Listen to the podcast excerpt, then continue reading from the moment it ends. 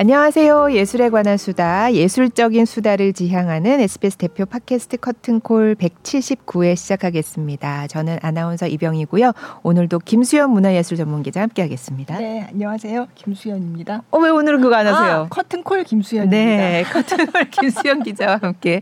김수현 기자가 너무 많아서요. 앞에 아. 붙이기로 했거든요. 네. 이름이, 아, 네. 이름이 아, 네네, 네, 알겠습니다. 네. 어, 먼저 출연하셨어. 어, 떻게 소개 소개 먼저 해드려야 되는데. 네, 빨리 소개를 해드리겠습니다. 네. 자, 오늘은 K-팝에 관한 궁금증들을 속 시원하게 풀어주실 분을 모셨는데요. K-팝 팬에서 시작을 해서 K-팝과 대중문화를 연구하는 학자가 되셨습니다. 이 최근 어, 이 책 제가 어떻게 Z를 위한 씨라고 그러니까 젠지라고 하니까 Z를 위한 Z자면 안 되는 거잖아요. 아, Z라고 읽어도 되지 않나요? 그게 제가 이거를 어떤 교수님한테 선물을 드렸는데 네. 그게 세대를 가르는 기준이라고 그러니까 하더라고요. Z를 아, 예. 위한 시라고 예. 하면 마징가 Z. 예, 마징가 Z 세대고 예. 그렇게 될까봐 저도 지금 고민하다가 다 알아요. Z를 위한 시로 예, Z를 위한 시로 책을 내 한국 조지 메이슨 대학 이교탁 교수님 나오셨습니다. 네. 반갑습니다. 안녕하세요. 네. 네. 소개해드리기 전에 너무 많이 하셔가지고 네, 그러네요. 먼저 직접 네. 네. 소개를 한번, 네, 네, 정식으로 부탁드립니다. 네, 어, 저는 한국 조지 메이슨 대학교 송도에 위치한 학교인데요. 네. 한국 조지 메이슨 대학교 국제학과에서 K-팝 한류 그리고 대중문화, 문화 산업 음. 등에 대해서 강의하고 있는 이규탁이라고 합니다. 네. 네. 아. 너무 흥미로운 주제로 연구를 음. 하고 강의를 하고 계시는데 사실 예전부터 이 저 이규탁 교수님이 쓰신 책을 많이 봤어요. 네. 제가 케이팝 기사를 쓰려니까 음. 공부를 좀 해야 되겠더라고요. 아, 그래서 네. 이제 많이 읽었는데 다 가져오셨잖아요. 네, 이렇게 다 가져왔습니다. 이게 가장 최근에 나온 책인데요. G를 위한 아 저는 근데 Z가 너무 편해서 네. 마징가 Z 세대입니다. 네. 네. Z를 위한 시. 네, 이 책을 굉장히 재밌게 읽었어요. 그래서 포스트 BTS와 K-팝의 음. 미래라는 부제가 있는데 이걸 기회로 케이팝에 대해 그동안 궁금했던 거 네네. 이런 거를 그냥 속 시원하게 한번 음. 수다를 떨어보자. 그래서 모셨습니다. 와. 네. 그러면 이제 사실 케이팝 얘기하러 많은 분들이 또 와주셨었는데 그죠. 오실 때마다 저희가 이 질문을 했던 것 같아요. 그 음, 어, 네. 케이팝이란 무엇인가? 아, 참 어려운 이게 사실 이 케이팝이란 무엇인가를 얘기하는 게 오늘 원래 시작이자 사실 끝이죠. 이걸 네. 얘기하면 이제 다 모든 그죠. 게 되는 건데. 네. 얘기를 하자면 케이팝이 이제 음악 장르죠. 음악 네. 장르인데 그 중에서도 이제 한국 대중음악 이게 전체를 가리키는 말은 아니고 한국 대중음악 중에 어떤 특정한 스타일 혹은 네. 특정한 장르의 음악을 이제 케이팝이라고 하는데 케이팝이 좀 정의하기가 어려운 이유가 사실 뭐 록이나 뭐 재즈, 힙합 얘기를 한다면 정의하기가 쉬워요. 왜냐하면 네. 우리가 록이나 힙합을 생각하면 그 특별한 어떤 음악적인 측면이 있잖아요. 네. 그래서 뭐 네. 록이나 힙합의 리듬이 있고 록이나 힙합의 악기 구성이 있고 뭐 보컬하는 노래하는 방식이고 그래서 딱 음악적인 특성으로 정의를 해보면 되는데 케이팝은 음악적인 특성으로 정의가 안 되는 장르이기 음. 때문에 좀 어려운 것 같습니다. 사실 케이팝 하면 우리가 떠올리는 이미지가 있죠. 이렇게 남자 혹은 여자 여러 명으로 구성된 그룹이 춤을 추면서 화려한 무대 퍼포먼스를 보여주는 보통 댄스 음악을 생각을 네. 하는데 포크 음악을 하는 케이팝 가수도 음. 있고 락 음악을 락 하는 케이팝 네. 가수도 있고 심지어 최근에 뭐 트롯 앨범을 내는 트롯 노래를 내는 케이팝 가수도 있고 이런 것처럼 워낙 그 다양한 음악 장르를 다 포괄하고 있다 보니까 이거를 어떤 어떤 음악이다라고 설명을 하기가 좀 어려워요. 네. 그래서 저는 이제 케이팝이 무엇인가를 굳이 정의를 한다면 이게 음악이지만 또 하나의 어떤 영어를 쓰자면 total package라는 음. 예, 이야기를 씁니다. 음악을 음. 중심으로 하지만 다른 다양한 문화 요소들이 음. 한꺼번에 이제 종합 선물 세트처럼 네. 들어 있고 그 종합 선물 세트의 대부분의 혹은 그 모든 요소를 다 이렇게 이해하고 따라가야지만 케이팝이라는 것을 진정으로 느끼고 즐길 수 있다. 저는 항상 그렇게 얘기를 하고요. 음. 사실 다양한 스타일이 같이 종합 선물 세트로 들어 있다고 한다면 그걸 한 단어로 표현하면 사실 그 문화죠, 문화. 네. 그 문화 안에 여러 가지 스타일이 있는 거고 케이팝은 음악을 중심으로 하지만 다양한 요소들이 이렇게 결합돼 있는 새로운 스타일이자 문화라고 음. 얘기할 수 있을 것 같습니다. 아, 네. 그 시스템으로 얘기하시는 분들도 굉장히 많이 계시는데 네네. 그런 거죠. 그 그쵸. 어떤 예. 그 토, 아까 얘기한 종합 선물 세트 네. 안에 산업적인 요소 네. 그게 이제 소위 말하는 케이팝 특의, 특유의 비즈니스 모델이 네. 될 거고요. 뭐 우리가 항상 생각하는 춤이나 음, 네. 그 퍼포먼스 혹은 군무라고 하는 그것도 그 종합 선물 세트 안에 들어가야 되는 요소고 뭐 패션, 네. 그 다음에 헤어스타일. 저는 항상 이 부분을 강조하는 게 뮤직비디오. 이 아. 케이팝의 음. 뮤직비디오는 그 독자적인 영상 미학을 갖고 있어서 음. 다른 장르와 굉장히 차별화되거든요. 네. 그래서 그 종합 선물 세트 안에 그 뮤직비디오의 뭐 시각적인 요소 혹은 그 뮤직비디오의 영상 미학이 꼭 네. 들어가야 될 거고 이제 또 하나 잊지 말아야 될 게 팬과 기획사 또 가수 이 셋이서 네. 만드는 삼각관계가 굉장히 중요한 음. 요소이다. 보통 이제 뭐 팬과 가수 정도만 이제 얘기를 하는데 저는 그 기획사까지 음, 기획사. 포함된 그 네. 삼각관계가 네. 묘하게 되게 균형을 항상 맞추면서 이제 가고 있는 그 부분이 또 케이팝의 중요한 어떤 종합 선물 세트 안에 구성 요소가 아닌가 또 아, 그렇게 보고 있고요. 네, 네. 네. 기사를 쓰면서 점점 제가 케이팝에 대한 설명이 더 복잡해지고 있다는 어. 생각을 하게 돼요. 예, 음. 초창기보다. 예. 그렇죠. 예. 전에 사실 케이팝이라고 하면 저희가 뭐 케이팝 1세대, 2세대 뭐 이런 네. 얘기를 하잖아요. 그래서 네. 1세대라고 하면 뭐 H.O.T나 S.E.S, 핑클 뭐 네. 이런 그룹들을 보통 얘기를 하는데 이제 뭐 기자님이나 아나운서님도 기억하시겠지만 그 H.O.T나 핑클, 젝스키스가 나왔을 때는 K-팝이라는 용어가 없었어요. 네. 네. 그때 우리는 그런 음악을 뭐 아이돌 음악, 그죠. 뭐 아이돌 댄스 음악, 네. 혹은 그냥 댄스 음악 뭐 이 정도로 불렀지 K-팝이라고 이제 하질 않았거든요.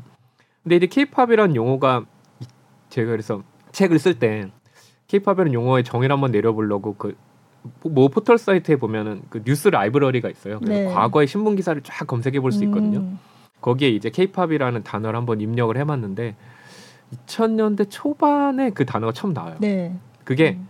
두 가지 요소 나오는데 하나는 중국이나 일본에서 그 한국 가수들이 합동으로 열었던 콘서트를 케이팝 콘서트라고 이름을 붙여서 뭐 상해 케이팝 콘서트, 네. 뭐 도쿄 케이팝 콘서트 음. 이런 식으로 했다는 것을 보도하는 기사예요. 네. 그러니까 우리가 사용하는 게 아니죠. 음. 또 하나는 케이팝이라고 하는 그룹이 있었더라고요. 어, 그래요? 네, 별로 성공하지 못하고 아. 그 그룹이 뭐 데뷔했다는 막 이런 기사가 아, 있고 네. 뭐 방송 출연한다는 기사가 있고 금방 사라집니다. 어. 그, 지금까지 있었으면 되게 굉장히 예, 그 메리트가 있었을 텐데 어쨌든 네, 네. 금방 사라졌고 아. 그래서 그렇게 두 가지로만 쓰이다가 한 2007년, 8년 요맘때쯤부터 갑자기 이제 미디어에서 케이팝이라는 단어를 막 쓰기 시작해요. 음. 케이팝이 뭐 세계에서 인기가 있고 뭐 네. 일본에서 뭐 얼마의 관객을 동원하고. 그러니까는 우리 스스로가 케이팝이라는 게 뭔지 별로 생각해 보지 않고 네. 갑자기 그냥 막 쓰게 되다 보니까 이게 정의하기가 사실 더 어려운 것도 있어요. 이게 아. 우리가 뭐 가령 트로트다 록이다 하면 우리가 이미 어떤 건지 알고서 이제 쓰는 건데 케이팝이라는 건 갑자기 어떤 계기로 인해서 한 2008, 9년부터 막 쓰기 시작하다 보니까 그게 무슨 단어인지 모르고 그냥 네. 가져다가 쓰는 경우가 많고 그러다 보니까 뭐 임영웅 씨 노래도 케이팝이고 뭐 김건모 아. 씨 노래도 케이팝이고 아. 심지어 뭐 이미자 서, 선생님이나 이런 분 노래도 케이팝이고 막 이런 식으로 얘기가 이제 돌다 보면 음, 그럼 케이팝이 뭐지? 뭐지? 네. 이런 얘기를 할 수밖에 없는 거죠. 네.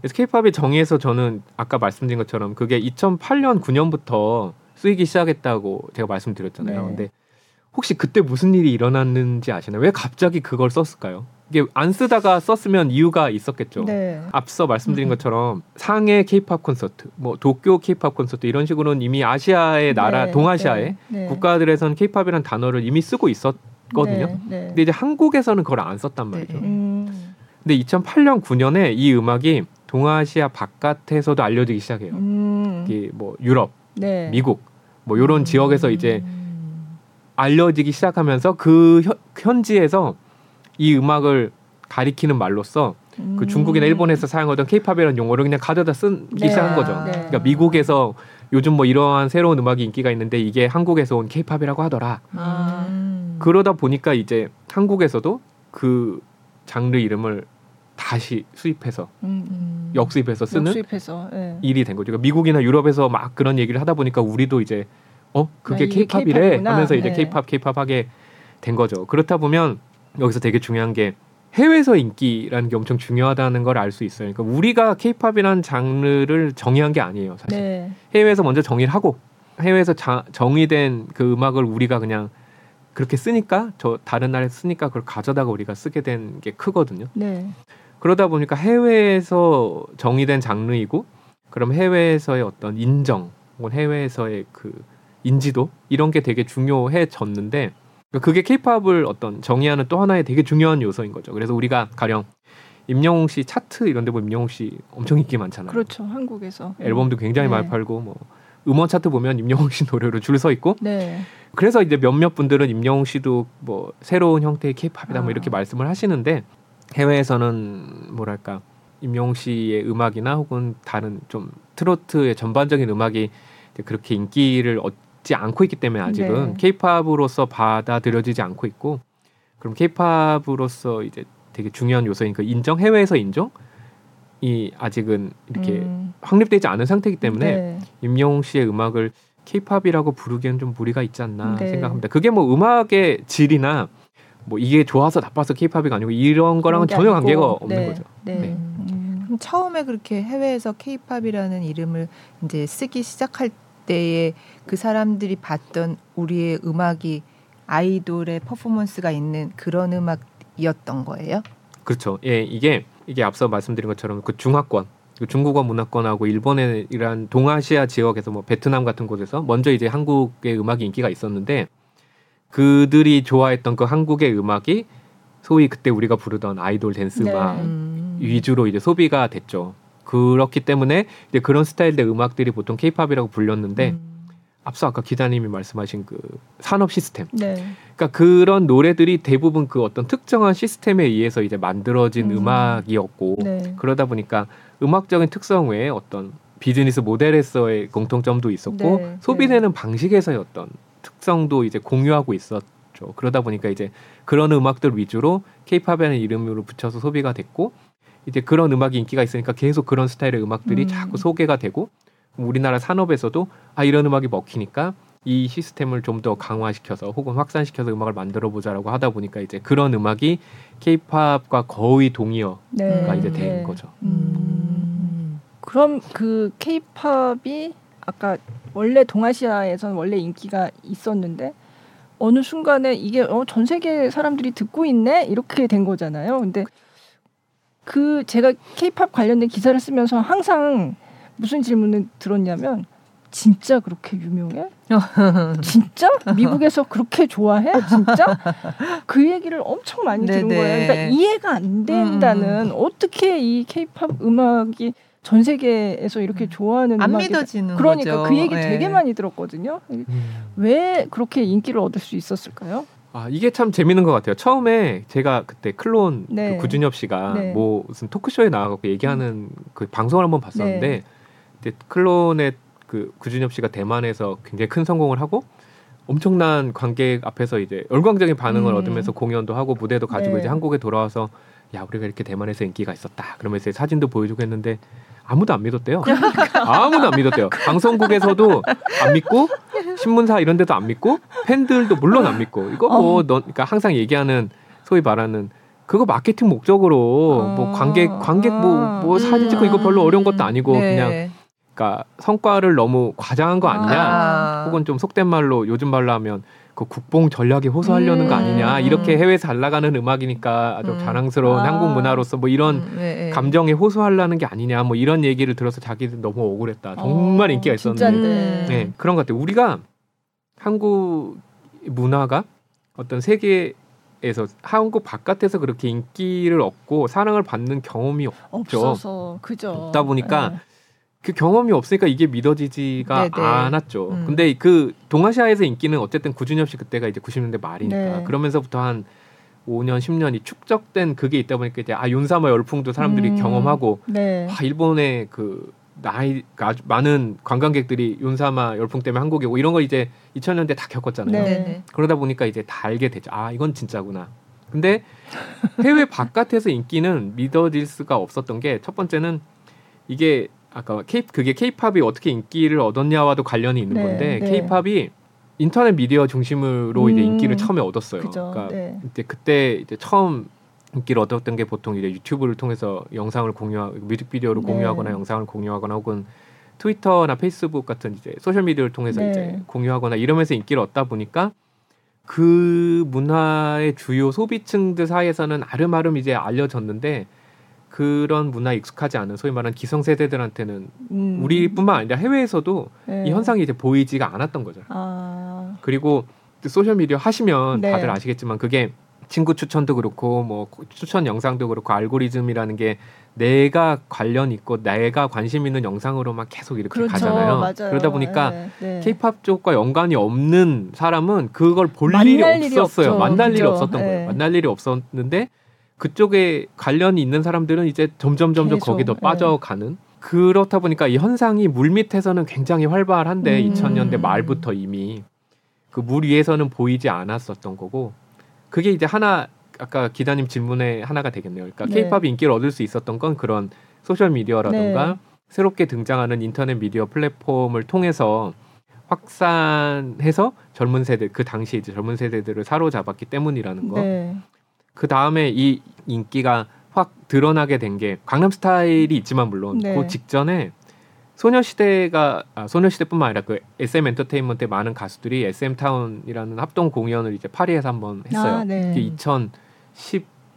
2011년, 네. 12년 봄, 뭐 네. 11년 뭐 이맘때인데 그때 공연을 하는데 이제 한 번 공연을 하고 이제 그만하려고 하니까 유럽의 당시에 이제 물 밑에 있던 케이팝 팬들이 음. 한 번 더 해달라 그 어. 그 공연을. 근데 요구를 했는데 그걸 어디서 요구를 했냐면 프랑스 파리의 루브르 박물관에 유명한 아, 유리 피라미드 있죠. 예, 네, 그 유명한 그, 유리 피라미드 예. 앞에서 flash mob이라는 아. 걸 했어요. 그러니까 아. 팬들끼리 이제 공연 야 우리 몇, 몇월 며칠 몇 시에 그 유리 피라미드 모여서, 앞에 모여서 네. 정각이 딱 시간이 되면 한꺼번에 춤을 추자. 음. 그래갖고 그 춤을 췄는데 그 flash mob을 통해서 그게 이제 굉장히 충격이었던 거죠. 유럽 사회에서 이게 도대체 뭘까? 그때 어. 그 뭐 SM 가수들 춤을 췄어요. 뭐 Sorry 네. 슈퍼주니어 노래 이거 네. 춤추고 뭐 네. 소녀시대 노래 춤추고 이렇게 몇 개를 릴레이 댄스를 했는데 그게 엄청 화제가 된 거죠. 네, 그게 네. 한국 미디어도 물론 몰랐지만 프랑스 현지나 유럽 미디어들도 아무도 몰랐어요. 이게 왜왜 음. 왜 이런 걸 하는 거지? 이 음악이 도대체 뭐지?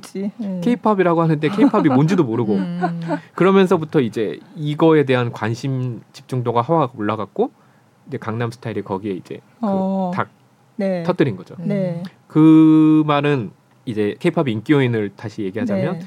그 젊은 세대들이 그것을 어떻게 뭐라고 해야 요즘은 그걸 viral이라고 하잖아요. 네. 되게 적극적으로 아, 터뜨리는 거죠. 네. 인터넷을 네. 통해서. 근데 그게 무슨 뭐 대가를 받고 한 마케팅이 음. 아니라 정말 내가 너무 좋고 이 음악을 다른 사람과 너무 즐기고 싶고 음. 이들도 케이팝 팬으로 만들고 싶다는 그 욕망 하에 정말 다양한 수단을 통해서 그 다양한 수단이 제일 먼저 나오는 게 보통 커버 댄스라고 해서 네. 다들 아시죠? 네. 케이팝 춤을 자기들이 이제 따라 추는 네, 네 영상을 이제 유튜브에 올리거나 뭐 소셜 미디어에 올리는 거.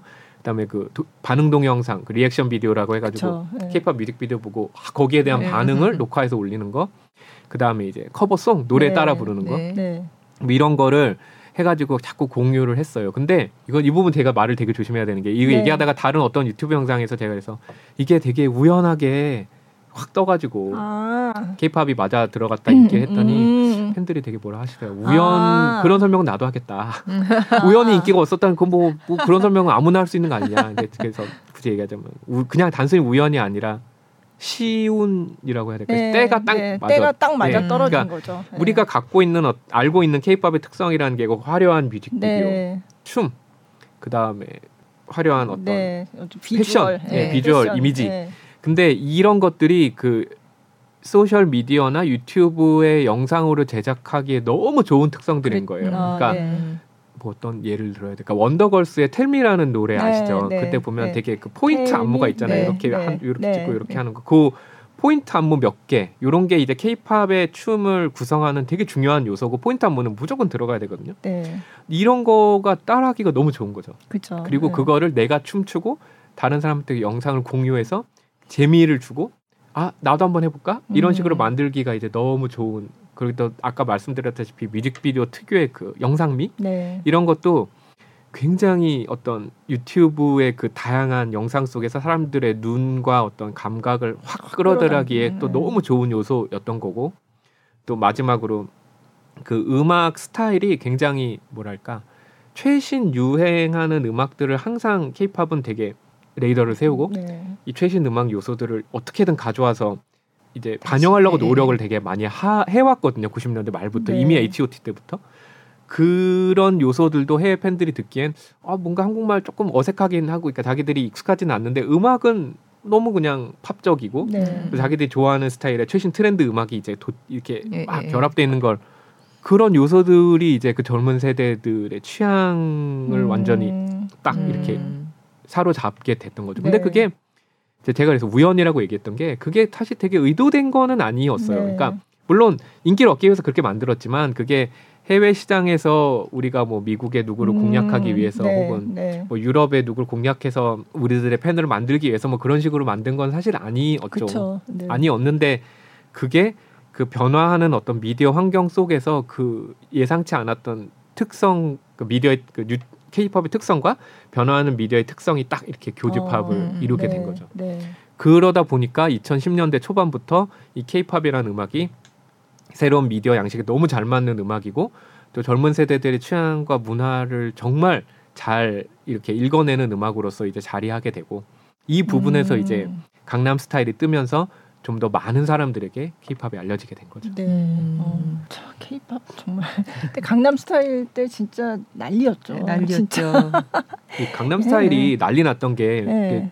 뭐 기자님이나 아나운서님도 기억하시겠지만 그때 막 그런 게 있었어요. 뭐 가령 미국 대학의 어떤 마칭 밴드가 강남 네. 스타일을 연주하는 영상 막 이런 게 뜨고 그죠. 혹은 뭐 네. 미국의 뭐 어떤 할아버지 할머니들이 강남 스타일 네. 춤을 이렇게 같이 네. 추는 영상 이런 게 막 공유되고 네. 이런, 공유되고 이런 게 인기가 있었는데 그게 이제 사실 강남 스타일을 인기 있게 만든 되게 중요한 요소거든요. 근데 그게 사실은 아까 말씀드린 원더걸스 때부터 이미 시작이 됐어요 한국에서는 네, 네. 기억 요즘은 잘 안 쓰더라고요 그 용어를 UCC 영상 아 맞아요 user 네. creative content 네. UCC 영상이라는 맞아요. 게 네. 원더걸스의 Tell Me를 정말 한국의 수많은 사람들이 그거를 따라 췄거든요 네, 네. 어린 애들부터 뭐 경찰 아저씨들이 경찰복 입고 추는 춤 있고 막 뭐 군인들이 막 군인 그 군가 부르듯이 막 Tell Me 어. 부르면서 추는 춤 이런 것들을 다 UCC로 만들어서 그걸 이제 공유해서 보면서 웃고 즐기고 네. 했단 말이죠. 근데 그게 이제 한마디로 세계화가 된 거죠. 네. 음. 그러니까 그런 게 어떻게 보면 의도치 않은 어떤 성공이라고 이제 제가 보는 부분이고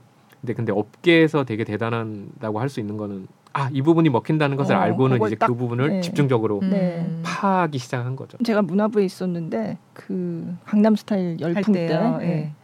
근데 그때 그런 얘기가 나왔어요. 강남 스타일이 어떻게 어, 성공을 했는지 그거를 분석을 해서 음. 그거를 앞으로 전략으로 만들면 음, 음. 요대로 하면 성공하는 거 아니냐 이런 얘기가 나왔었어요. 네. 그래서 아 이게 성공하려고 그런 전략을 짜가지고 음. 이렇게 된 게 아니라 그런 좀 전에 말씀하신 네. 이런 모든 것들이 이렇게 잘 맞아 잘 맞아 떨어져서 음. 그런 거지 음. 아마 자기들도 이게 사후에 분석을 할 수는 있지만 음. 예.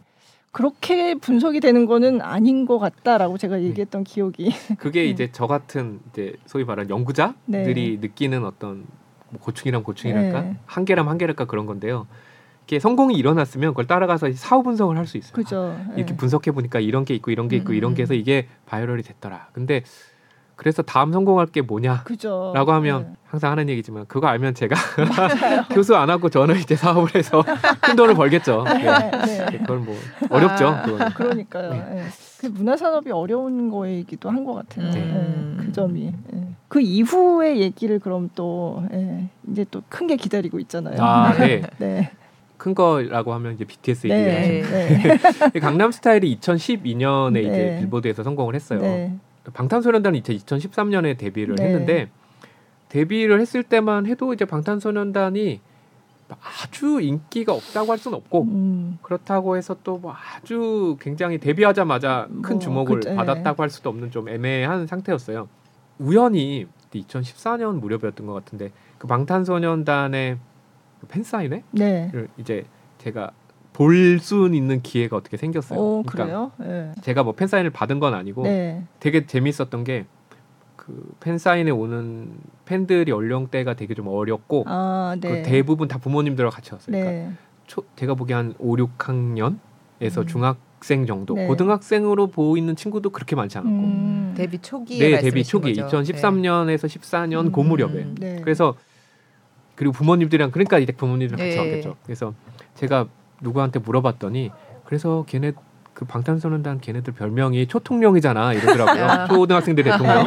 네. 그렇게 불렸었어요. 그랬는데 이 친구들이 어느 순간에 되게 이제 저는 이제 케이팝 그 연구하는 사람이니까 2014년 후반 2015년쯤부터 좀 해외에서 케이팝을 듣는 사람들한테 좀 화제가 되더라고요. 그렇더라고요. 이게, 네. 이게 네. 그 viral이라는 게 해외 네. 팬들 사이에서 먼저 됐어요. 그게 그 친구들이 여러 이제 해외 무대에서 뭐그 케이팝 합성 콘 합동 콘서트라든가 뭐 네, 네. 이런데 케이콘 같은 데서 공연을 한 게 뭐 좀 LA 케이콘 이런 데서 공연을 한 게 좀 입소문을 탄 거죠. 네. 엄청난 그룹이 있다. 음. 엄청나게 공연을 잘하고 무대 퍼포먼스 좋고 춤도 좋고 노래도 너무 좋다. 음. 이러는 게 이제 해외 팬들 사이에서 입소문이 났고 그래서 그 영상들이 막 공유가 되고 이러면서 해외에서는 인기를 얻기 시작했고 2016년쯤 되면은 이제 어느덧 방탄소년단은 해외에서는 되게 유명한 그룹이 됐고요. 그래, 예. 한국에서도 이제 고맘 때쯤부터는 그 전까지는 이제 한국에서는 엑소가 최고였는데 그쵸, 예. 고맘 때쯤부터는 이제 엑소와 어떤 클리셰적인 표현을 쓰면 자웅을 겨루는 네.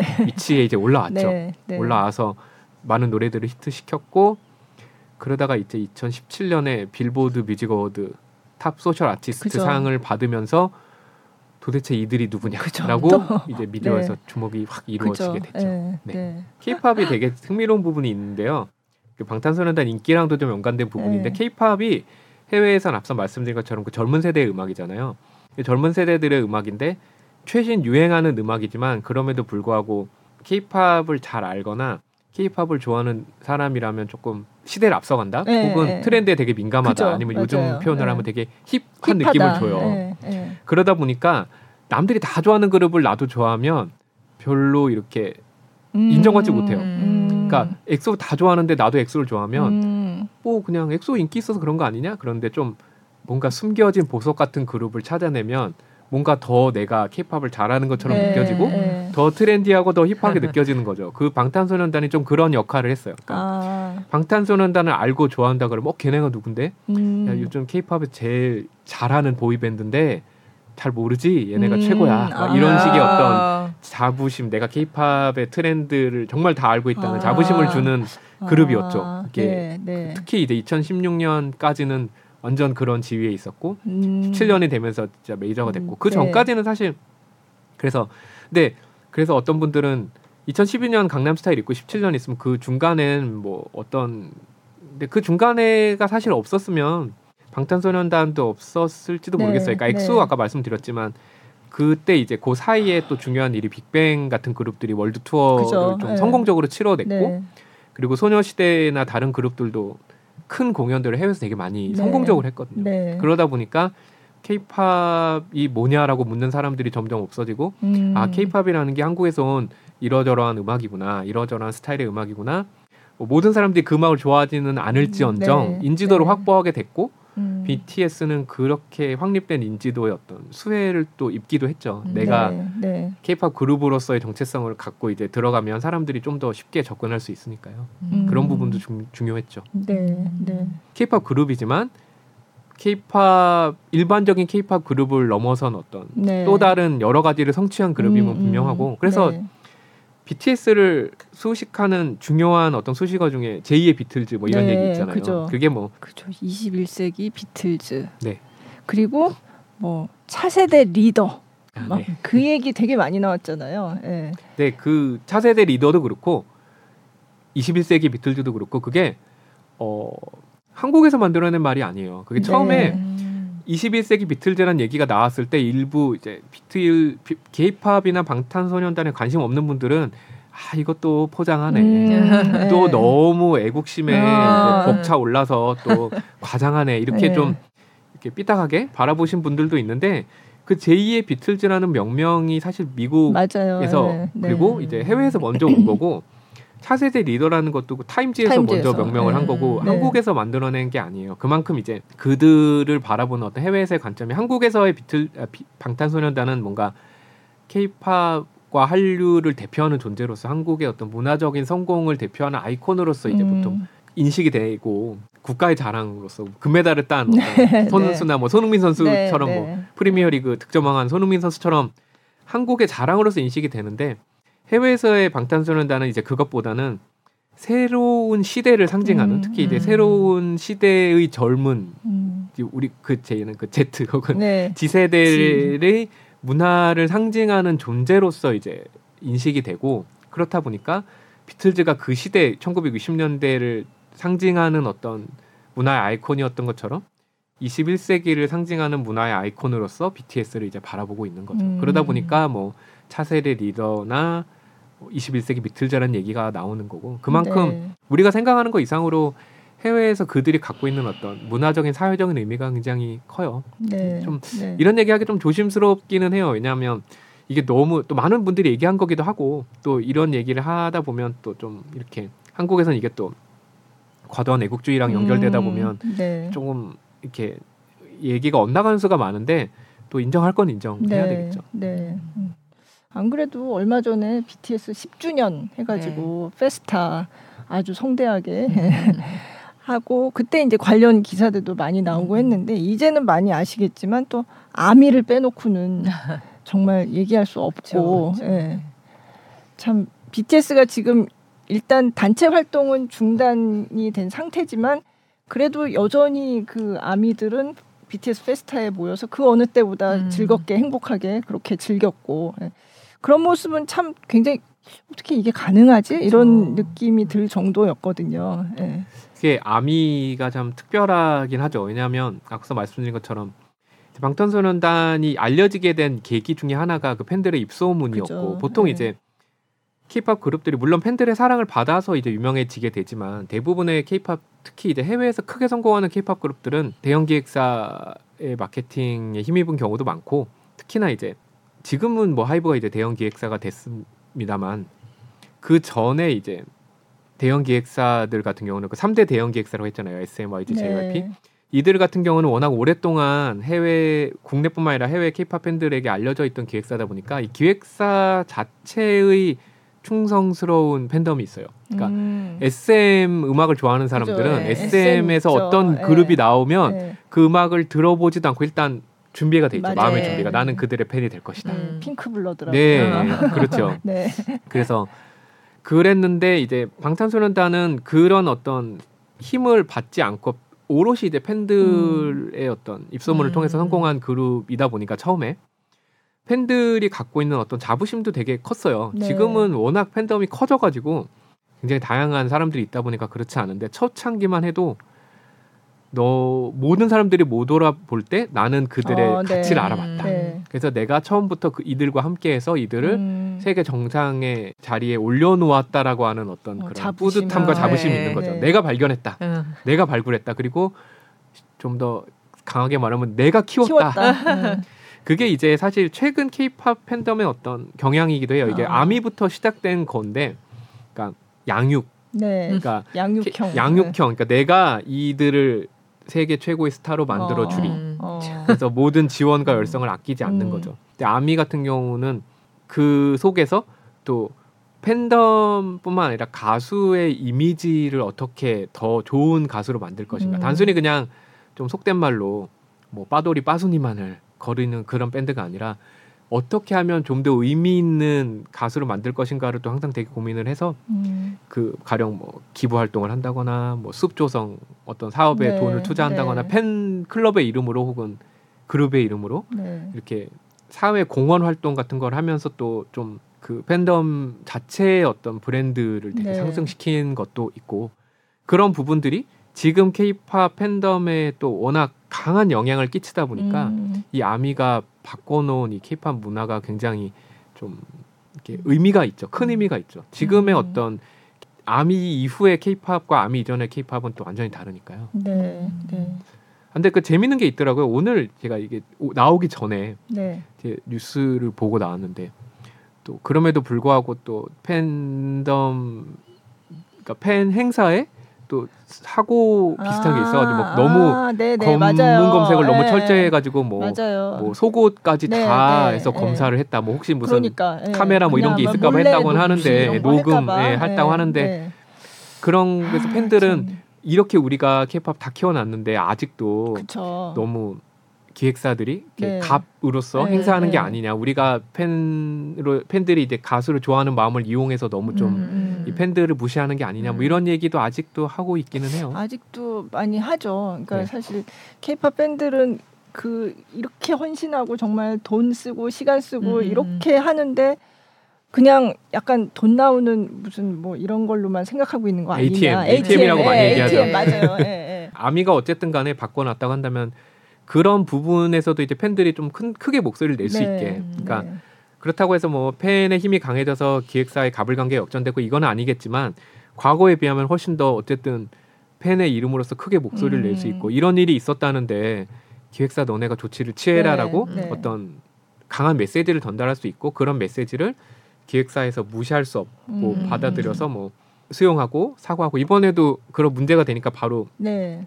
불찰이 있었다고 네. 사과를 하더라고요. 네. 그런 네. 거가 보면 이미 과거에 비하면 어떤 식으로든 팬덤이 음. 강화 어떤 힘이 네. 강화된 거고 그것도 결국엔 아미가 이뤄낸 어떤 음, 그 문화의 네. 변화라고 네. 하겠죠. 그래서 이제 아까 삼각관계라고 말씀드린 게 예전에는 팬이 좀 너무 을의 입장에 H.O.T 시대만 해도 뭐 그 막 방송국에서 비 맞으면서 기다리고 이래도 뭐 팬들한테 해주는 거 하나도 없었잖아요. 네. 근데 지금은 그런 관계가 좀 역전돼서 네. 팬들이 어쨌든 목소리를 낼 수 있고 기획사나 가수가 음. 그런 부분을 이제 무시할 수 없게 된 것 자체가 그 팬덤이 케이팝 문화를 만들었고 그게 이제 아미 역할이 굉장히 컸다는 것을 음. 이제 볼 수 있죠. 네. 음.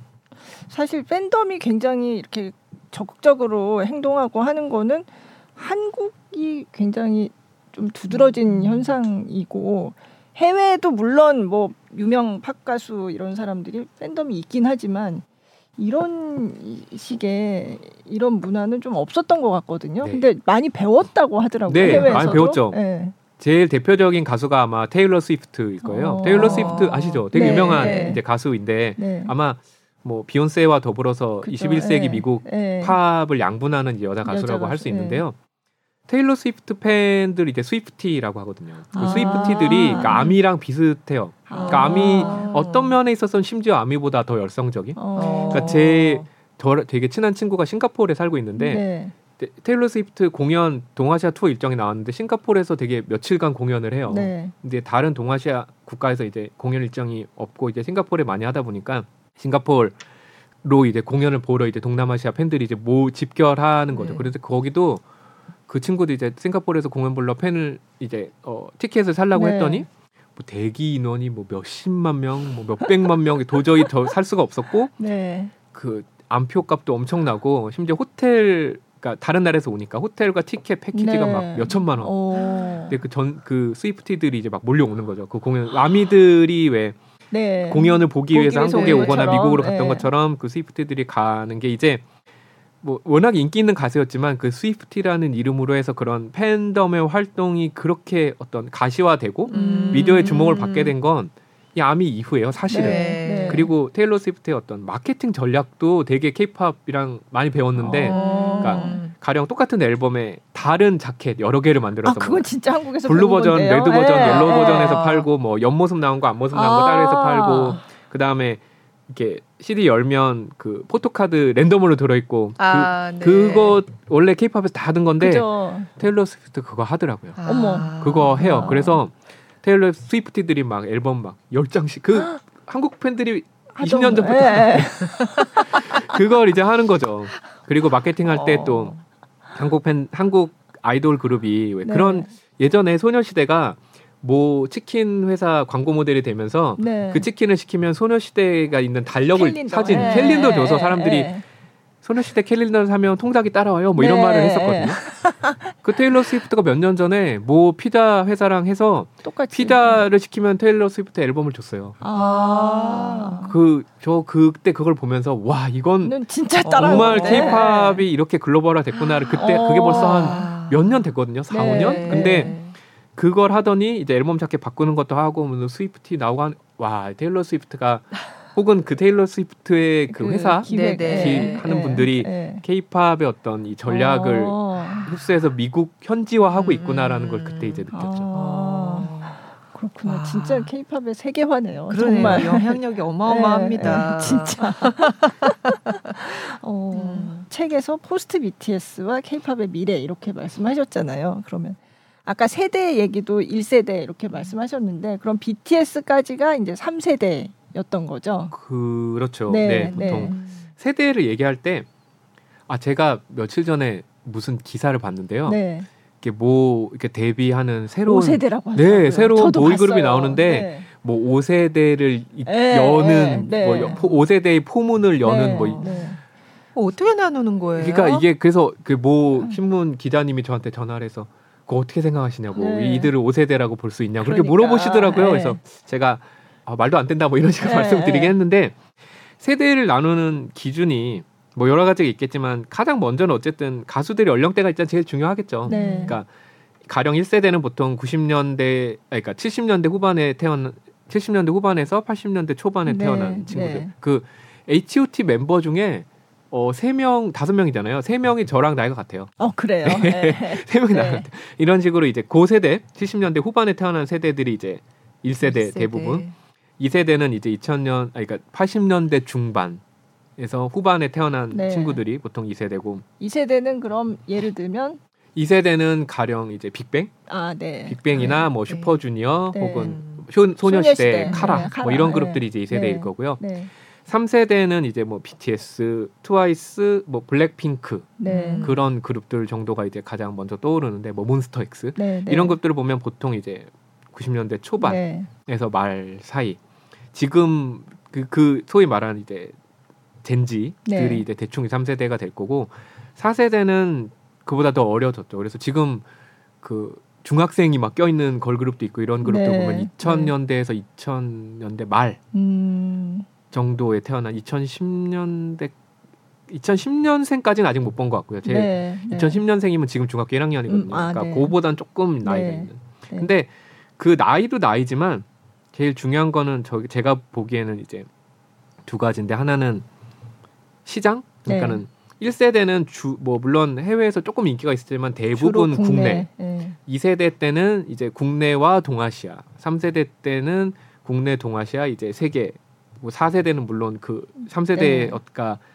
만들어 놓은 그 시장을 이제 다 물려받았죠. 그리고 이제 어, 활동하는 방식 이제 1세대들은 대부분 소위 말하는 그 레거시 미디어라고 하잖아요. 그 네. 그뭐 전통적인 뭐 네. 뭐 텔레비전 나오고 뭐 이런 네. 식으로. 근데 이제 2세대 때부터는 앞서 말씀드린 것처럼 그 인터넷 미디어의 비중이 좀 커졌고 3세대 때가 되면 이제 그 유튜브라던가 더 소셜 미디어 혹은 그런 것에 대한 의존도가 커졌고 4세대는 이제 새롭게 등장하는 인터넷 미디어 플랫폼 가령 뭐 틱톡 같은 이제 음, 숏폼 형식의 네. 그런 미, 디어나 음. 아니면 개인 미디어 같은 걸 좀더 네. 많이 활용하는 네. 게 이제 4세대가 될 거고 뭐 음악을 만드는 방식도 과거에는 이제 1세대 때는 완전 기획사의 프로그램대로 그대로 따라갔다면 2세대 때부터는 조금 자유도가 생겼고 3세대 때부터는 이제 어떤 장르가 더 다양해지고 과거처럼 무조건 댄스 음악만 하는 게 아니라 뭐 BTS는 좀 강렬한 힙합스러운 네. 음악도 가령 했고 뭐 이런 것처럼 4세대 때가 되면은 그런 음악을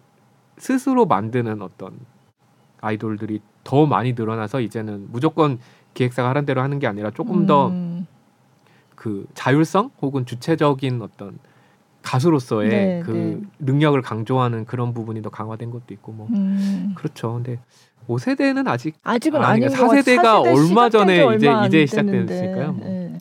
마케팅 하시는 분들이 워낙에 차별화를 해야 되니까 그러시는 아, 건데 5세대는 아직 네. 좀 아닌 것 같다는. 예. 네, 저도 5세대 그거 보고서 이건 뭐지?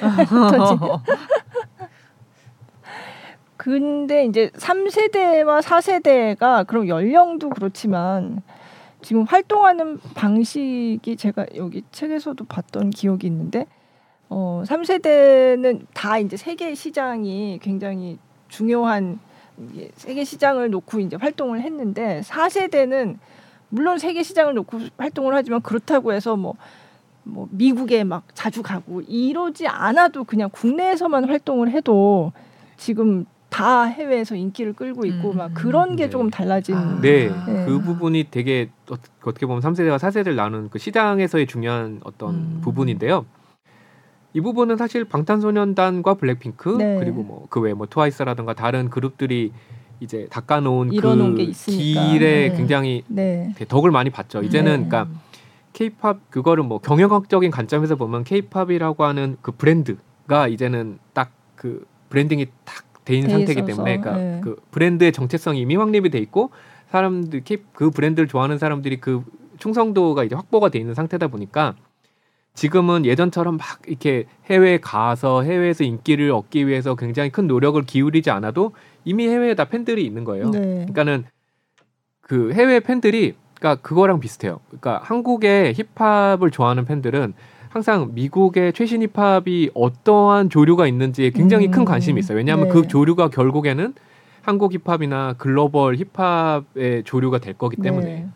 근데 이제 케이팝 팬들은 반대로 한국의 케이팝 산업에서 무슨 일이 일어나는지에 굉장히 관심이 많아요. 네. 그래서 여기서 일어나는 일이 바로 실시간으로 다 전달이 되고 여기서 데뷔하는 그룹의 음악이 실시간으로 다 공유가 되다 보니까 굳이 미국에서 뭐 그 홍보 활동을 크게 하지 않아도 이미 다 그 브랜드를 따라가고 있고 그 음. 브랜드의 최신조를 꿰고 있기 때문에 음. 한국에서 신곡을 내고 그 노래가 좋거나 그 노래가 인기가 있으면 그냥 바로 해외 팬들에게도 인기를 얻게 되죠. 네. 물론 수익을 위해서는 해외에 나가서 활동을 해야 돼요. 이제 공연도 해야 네, 되고 네. 팬 만남을 하고 그러면서 이제 공, 요즘은 공연 수익이 뭐 음반이나 음원 수익보다 훨씬 크니까요. 네, 네. 그래서 이제 수익을 위해서는 해외 활동이 여전히 필수적이고 그러다 보면 해외 팬들이 좋아할 만한 어떤 음악을 생각을 안 할 수는 없는데 지금은 과거에 비해서는 그런 부분이 좀 줄어들었는데 저는 그거를 이렇게 보통 얘기를 해요. 예전에는 이제 한국 음악 시장과 해외 음악 시장이 완전 분리돼 있던 게 이제 90년대 초반까지는 완전 네. 분리돼 있었고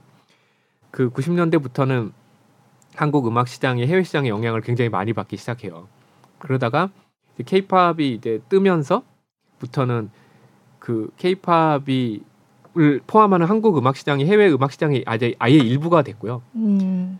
지금은 4세대부터는 일부가 된 걸 넘어서서 이제 그 케이팝이 갖고 있는 어떤 영향력으로 그 해외 음악 시장을 이제 좌지우지할 정도의 음. 어떤 힘을 갖게 됐어요. 그러니까 음. 그냥 흡수돼서 사라진 게 아니라 케이팝 아까 테일러 스위프트의 예시처럼 네. 케이팝에서 일어나는 일들이 해외 음악 시장에도 영향을 줄 수 있고 네. 또 케이팝에서의 음반 판매량이 해외 음반 시장의 판매량과에도 굉장히 어떤 큰 비중을 차지하는 정도로 이제 어떤 영향력 있는 음. 장르가 된 거죠. 아, 방시혁 의장이 지금 케이팝이 마음 놓으면 안 된다 음. 위기다 이런 얘기도 하고 아, 케이팝이 언제까지 이렇게 잘 나갈 수 있을까 이런 걸 또 걱정하는 분들도 있고 그렇죠. 그런데 네. 어떻게 보세요? 저 그때 그 방시혁 의장이 하신 한 얘기를 들으면서 두 가지 생각을 했는데요. 네. 하나는 예전에 그 삼성의 그 돌아가신 이건희 회장이 항상 위기론 했거든요. 네, 삼성은 항상 네, 위기였어요. 맞아요. 언제나 네. 이건희 회장은 항상 위기다. 뭐뭐 다 바꿔야 위기다. 된다. 어, 뭐, 뭐, 뭐 안에 빼고 다 바꿔야 된다. 뭐 이런 얘기 하시고 항상 위기였었거든요. 그런 식으로 이제 위기론을 강조하면 이렇게 안주하지 말고 그게 네, 결국엔 네. 그거잖아요. 그러니까 지금 잘 나간다고 거기에 안주하지 말고 음. 자꾸 새로운 걸 시도하면서 음. 혁신을 해야 네. 그 변화하는 시대에 살아남을 수 있다는 그 얘기를 하고 싶으셨겠죠. 네, 네. 저는 방시혁 의장의 의도도 일단은 그런 첫 번째 네. 그거고 지금 잘 나간다고 이대로 하다가는 잊혀질 음, 수 있으니까 네. 자꾸 혁신을 해야 된다는 의도였던 것 같고 두 번째는 실제로 케이팝 시장은 계속 커지고 있는데요. 음.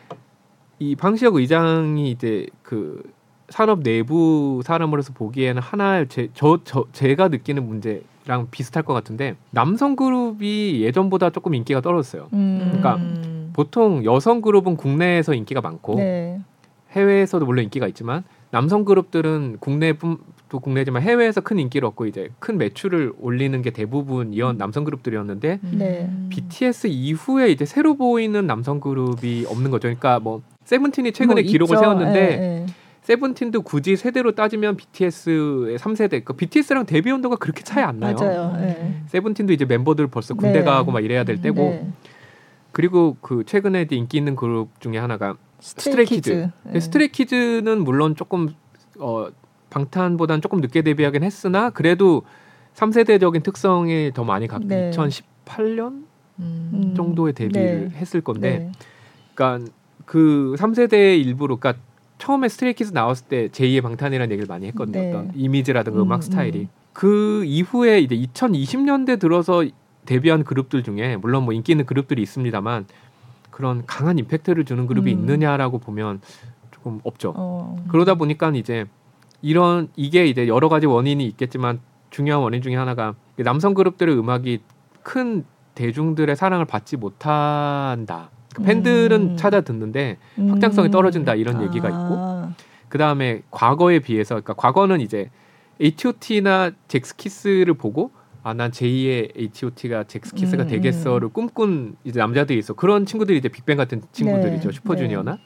방탄소년단은 제2의 빅뱅을 꿈꾼 이제 음. 소년들이 네. 이제 방탄소년단으로 성공을 한 건데 그럼 제2의 방탄소년단을 꿈꾸는 남자들이 있는가? 음. 그러니까 남성 그룹이 인기가 떨어지다 보니까 그런 어, 떤 롤 모델로 삼고 내가 제2의 방탄소년단에 돼야지 하고 기획사에 지원하는 남자들의 수가 조금씩 아, 줄어들고 있어요? 있다는 거죠. 아. 그러니까 이게 뭐랄까 인력풀이 줄어들다 보니까 네. 음. 그 좋은 어떤 그룹을 키워내기가 어렵다는 아. 부분이 있어요. 그러니까 이게 결국에는 대중성이 떨어진 부분과 연관돼 있는 거죠. 그러니까 네. 대중성이 떨어지다 보니까 남자들이 좋아하는 남자 그룹들이 조금 음. 방탄소년단 정도를 제외하면 남자들한테까지 지지를 받은 남자 그룹이 그렇게 많지 않고 네. 그러다 보니 이제 제2의 어떤 방탄소년단을 육성할 만한 어떤 음. 인재들이 많이 보이지 않는다. 뭐 이런 현장에서 그런 얘기를 하시는 분들도 있어요. 아, 네. 그런 부분들이 이제 복합적으로 작용해서 아마 방시혁 의장이 네, 위기. 다 네. 이런 얘기를 했지 않았나 네, 그렇게 보고 네. 있습니다. 음, 근데 왜 걸그룹이 더 이렇게 인기가 많아진 거예요? 여러 가지 원인이 있을 텐데요. 요즘의 어떤 여성 그룹들은 과거의 여성 그룹들은 대체로 남성 팬 70, 여성 팬 30, 요 정도를 네. 이제 생각하고 보통 이미지를 네. 꾸리거나 아니면 남성 85, 뭐 남성 90, 네. 여성 10 이렇게 했는데 요즘은 요즘 여성 그룹들은 여성 팬한테도 인기가 많아요. 맞아요. 아니면 여성 네. 팬들한테 인기가 없으면 성공하기가 어려워요. 네. 그게 이제 케이팝 시장이 워낙에 여성 팬들의 비중이 크다 보니까 아, 그렇게 된 네. 건데 최근에 등장하는 걸그룹들은 그래서 남성 팬뿐만 아니라 여성 팬들의 어떤 취향도 만족시킬 수 있는 다양한 요소를 이제 또 네. 고려하면서 이제 나오고 있거든요. 근데 그게 이제 어떻게 보면 최근에 시대적인 분위기와도 잘 맞는 것 같아요. 가령 네. 이제 아이브, 나 네. 르세라핌, 르세라핌 이런 그룹들을 보면서 남자 팬이 물론 되게 많은데요. 여성 팬들의 비중이 꽤 높고 네. 그 여성 팬들이 하는 얘기들 중에 뭐 하나가 라이브나 르세라핌은 너무 뭐 예쁜 척 안 해서 좋다라던가 음, 음. 혹은 어떤 이렇게 강인한 자유로운 자주적인 예, 여성상을 예. 보여주는 보여줘서 내가 좋아해도 위화감이 안 든다던가 뭐 이런 음. 식의 이야기를 많이 하거든요. 음. 그런 부분에 있어서 좀 다양한 어떤 성별을 네. 팬층으로 만드는데 성공을 한 게 되게 큰 것 같고 음. 또 예전에 비하면 해외 팬들이 커지다 보니까 여성 그룹들도 많은 음반을 팔고 있고 해외에서 네, 네. 그러다 보니 이제 분위기가 이렇게 가다 보니까 음반사에서도 어떤 여성 그룹에 대한 어떤 지원을 더 음. 많이 하고 있고 근데 계속 남성 그룹을 어떻게든 키워보려고 노력은 하고 있어요 왜냐하면 여성 그룹만으로서는 또 안 되는 수요가 분명히 있다 보니까 아까 네. 말씀하신 5세대 이런 네. 얘기하는 것도 보부동들이 남성 그룹들이 그런 네. 얘기를 하거든요. 그러니까 네. 어떻게든 차별화를 해서 네. 좀더 팬들을 확보하기 노력은 하고 있고 그런 부분이 이제 소위 말하는 위기론 네. 그 나온 이유이기도 하고 또 그거를 극복하기 위해서 또 하는 노력이겠죠. 음. 네. 여성 그룹들이 참 재밌는 게 제 딸이 여, 중학교 1학년인데 그 얘기 들어보면 제 딸은 이제 투모로우바이투게더를 되게 좋아하거든요. 아, 네. 근데 티, 그 투바투. 투바투. 근데 네. 투바투 외에 여성 그룹들도 좋아해요. 네. 그리고 그게 되게 보편적으로 네. 제딸 친구들도 남성 그룹도 좋아하지만 여성 그룹도 좋아하고 뭐 음, 뭐 노래방 가면 여성 그룹들 노래 되게 많이 네. 부르고 이런 식으로 이제 문화가 되게 보편화돼 있고 일종의 아이 특히 아이브나 르세라핌 같은 경우는 워너비라고 하잖아요. 아, 아, 나 저렇게 되고 싶다. 네, 네. 네. 그러니까 그런 어떤 이미지를 주는데 되게 성공하기도 음, 했고 음, 네. 이러다 보니까 다양한 팬층을 음, 공략하는 데 성공한 것 같습니다. 네. 저희 딸들도 엄청 좋아해요. 요즘 그 걸그룹 네. 여성 그룹들을. 네. 저희도 그런 것 같네요. 네. 아좀 뉴진스. 어, 네. 뉴진스도 좋아하고. 요즘 여성 그룹들이 굉장히 음. 활약인데 근데 이제 피프티 피프티가 최근에 이제 중소기업 출신의 아이돌로 굉장히 네네. 이제 선풍적인 인기를 끌고 해외 차트에서도 음. 좋은 성적을 내고 그러고 있었는데 잘 나가다가 지금 분쟁에 휘말려서 그러니까요. 지금 주춤하고 있잖아요. 네. 어, 이, 거 어떻게 보세요, 이걸? 아, 이게 여전히 좀 재판 진행 중이고 해서 예. 제가 뭐 이렇게 말하기 조금 조심스럽긴 한데 피프티 피프티는 사실 한국에서 처음 그러니까 되게 이게 굉장히 이례적인 케이스인 게 해외에서 먼저 주목해서 떴다 뭐 이것도 굉장히 이례적이긴 한데 굉장히 일찍 성공했다는 그러니까요. 거. 장, 그러니까 네. 데뷔한 지 아직 1년도 안 됐는데 네. 뭐 빌보드 싱글 차트에 네. 20위권 안에 오르고 또 해외에서 굉장히 큰 주목을 받고 정작 활동을 별로 안 했어요. 활동 안 했죠. 그러니까 뭐 예. 활동이라고 한다면 뭐 공연 이런 것도 있겠고 네. 노래가 몇 개 안 나왔으니까 공연하기가 어려우면 뭐 팬미팅이라도 한다든지 네. 방송 출연을 한다든지 요즘은 자컨이라고 해가지고 음, 자기들이 자체 스스로 자체 콘텐츠를 콘텐츠. 만들어서 네. 또 했는데 자체 콘텐츠도 만들긴 했는데 그렇게 많지 않아요. 네. 그게 보면 굉장히 여러 가지 우연의 요소. 이, 이 친구들이 음. 사실 틱톡에서 이 노래가 네. 쓰이면서 성공한 그죠. 케이스잖아요. 네. 이러다 보니까 성공에 대한 준비가 안 돼 있었던 것 같아요. 음. 이 가수도 준비가 안 돼 있었고 네. 기획사도 준비가 안 돼 있었고 그 네, 프로듀서, 프로듀서, 하는 분도 사실 이 정도까지 성공할 거라고는 이제 준비가 안 돼 있는 음. 상태에서 너무 갑작스럽게 성공이 오다 보니까 그 계약의 어떤 불투명함이라든지 네, 네. 이 멤버들도 아직 그 업계의 소위 말하는 생리를 잘 몰, 업계가 어떻게 돌아가는지도 모르는 상태인데 너무 유명해졌고 네. 서로 간에 그러니까 보니까 이익도 다르고 네. 또이 큰 성공을 어떻게 지속적으로 만들 것인가에 음. 대한 그 전략의 차이도 있었던 것 네. 같고 그 네. 와중에 어떤 의사소통의 부재도 음. 있었고 음. 이러다 보니 이게 기획사가 어느 정도 대형 기획사면 그 성공에 대한 준비가 네. 이제 노하우가 있잖아요. 그리고 대형 기획사 아니더라도 오랜 시간 동안 활동을 한 가령 오마이걸 같은 그룹들은 처음엔 인기가 없었는데 꽤 오랜 시간 동안 활동하다가 나중에 이제 네. 빛을 봤거든요. 음. 이런 경우는 이미 자기들이 겪은 게, 수많은 네, 경험들이 네. 있기 때문에 어떻게 이런 성공에 대처해야 되는지 뭐 이런 것도 다 알고 있는데 네.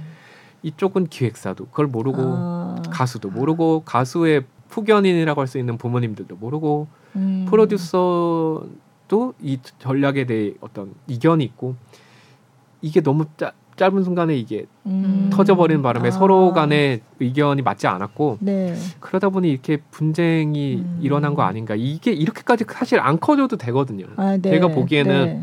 잘 서로 협상을 해서 서로에게 다 이득이 되는 방향으로 네. 해결할 수 있는 방법이 분명히 있었는데 한 뭐 3개월에서 6개월 정도만 이게 공론화되지 않았으면 충분히 될 수 있었을 텐데 너무, 너무 유명해져 유명해져가지고 이게 일거수일투족을 다 사람들이 추적하다 보니까 네. 이제는 뭐 좀 어렵게 됐죠. 네. 근데 뭐 예, 안타깝네요. 네, 안타깝습니다. 아, 저도 네. 이게 빠른 성공이 좋긴 한데 또 너무 어린 나이에 빠른 성공을 하는 게 그렇게 아주 좋은 건 아니구나 음, 싶기도 하고요. 음, 어쨌든 예, 재판까지 갔는데 그래도 뭐 최대한 좀 네, 상처를 많이 네. 내지 않는 방향으로 마무리됐으면 음. 좋겠네요. Z인지 G인지 하여간 여기 이게 이제 세대론하고 이제 연결이 되는 책이잖아요. 그래서 아까 이제 그 K-팝의 Gen Z라는 게 이제 네. generation Z. Z. 아, 발음할 때마다 이게 Z. 네. 네.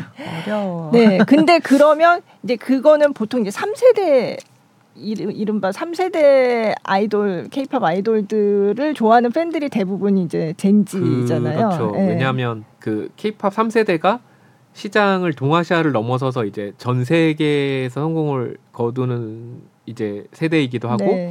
그전 세계에서 성공을 거두는데 그들을 이제 성공한 그룹으로 만들어준 팬들이 주로 그 젠지 네. 세대이기 때문에 3세대를 설명하는 데 있어서 젠지 그 방탄소년단 네. 혹은 3세대를 설명하는 데 있어서 젠지를 빼놓을 수 없고 음. 그 사람들이 뭐 4세대가 왔다고 팬 활동을 그만두는 게 아니기 때문에 꾸준히 네. 어떤 지원하는 어떤 그룹으로 남아 있기도 하고 그들이 만들어 놓은 문화가 또 지금 케이팝 문화와 또 이렇게 연결이 음, 돼 있으니까요. 네. 그걸 또 예, 되게 중요하게 저는 예, 보고 네, 있습니다. 네. 보면 앞서 앞서 말씀드린 것처럼 그 미디어 제가 얘기를 드렸었는데 네.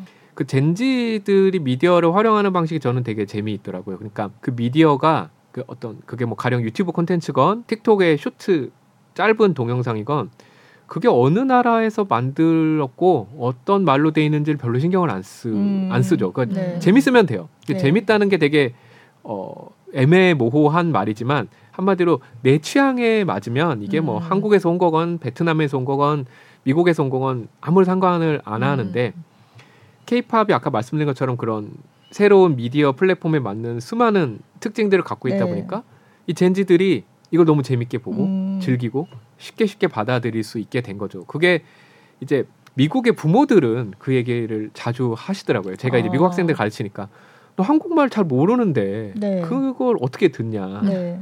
이상하지 않냐 말이 음, 음. 자기는 그러니까 부모들이 자기 딸이 좋아서 나도 한번 들어볼라 했는데 도저히 친해지기가 어렵다는 거예요. 음. 이 말이 너무 이제 생소해서. 네. 낯설고. 예, 저희가 네. 처음 베트남이나 태국 음악을 들으면 그런 말씀 많이 네. 하시고 이거 성조가 막 베트남은 육석 막 이러니까 네. 너무 생소한 거죠 이게. 근데 이제 젠지들 입장에서는 뭐 어때 노래 좋잖아. 음. 뭐 어때 재밌잖아. 뭐 어때 비디오 멋있잖아. 이런 음. 식으로 이제 접근을 하게 음. 되는 거고 알고리즘이 또 계속 네. 그런 영상들을 그들에게 추천하니까 네. 그 취향이 점점 더 공고해지고 음. 그러다 보니까 이 친구들이 그 문화를 어떤 자기들이 그 기성세대와 자기를 좀 차별화하는 음. 문화로서 예전에 저는 그래서 저 어렸 제 어렸을 때 생각이 났어요. 제가 중학교 2학년 때 서태지 아이들 데뷔했거든요. 네.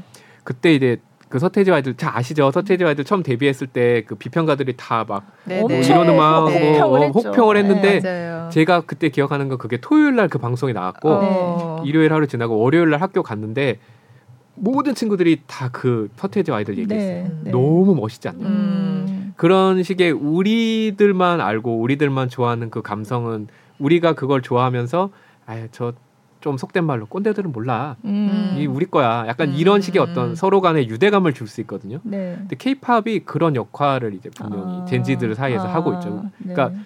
기성세대는 야 그거 진짜 인기 있는 가 미국의 기성세대들이 그런 질문해요. 야, 그뭐 BTS 맥도날드 광고도 나오고 네, 뭐 네. 투나잇 쇼도 나오고 뭐 되게 유명한 토크쇼 나오는데 난 걔네 음악 라디오에서 들어본 적이 없는데 음, 음. 내가 운전하면서 가면서 라디오에서 BTS 음악 한 번도 나온 적이 없고 거리에서 들어본 음, 적이 없는데 네. 이 걔네가 진짜 인기 있는 거 맞니? 이렇게 물어본대요 네, 아이들한테. 네. 아이들은 약간 속으로 비웃는 거죠. 네. 그 라디오에 그런 게 왜 나오냐? 다 네. 유튜브로 듣고 그죠. 요즘 스포티파이로 듣고 응? 우리는 자콘을 보는데 그죠. 텔레비전에 나오든 말든 그거는 나와. 우리랑은 상관이 없는 네. 영역인 거고 그런 식으로 이제 케이팝이 어떤 젠지의 음. 이제 문화적인 음. 상징으로 딱 자리 잡은 게 케이팝 인기와도 굉장히 큰 영향이 어, 있죠. 어. 음. 음, 그리고 여기 이제 세대론 말씀하실 때 그 젠지가 예전에 왜 X 세대 같은 경우는 우리나라에서 X 세대 얘기하는 거와 미국에서의 X 세대는 다르다고 하신 게 아, 저는 네. 되게 흥미로웠거든요. 그러니까 네. 젠지 때 비로소 이제 전 세계가 뭔가 공통적으로 그 세대 아. 사람들이 비슷한 특성을 공유하는 세대가 나온 거지.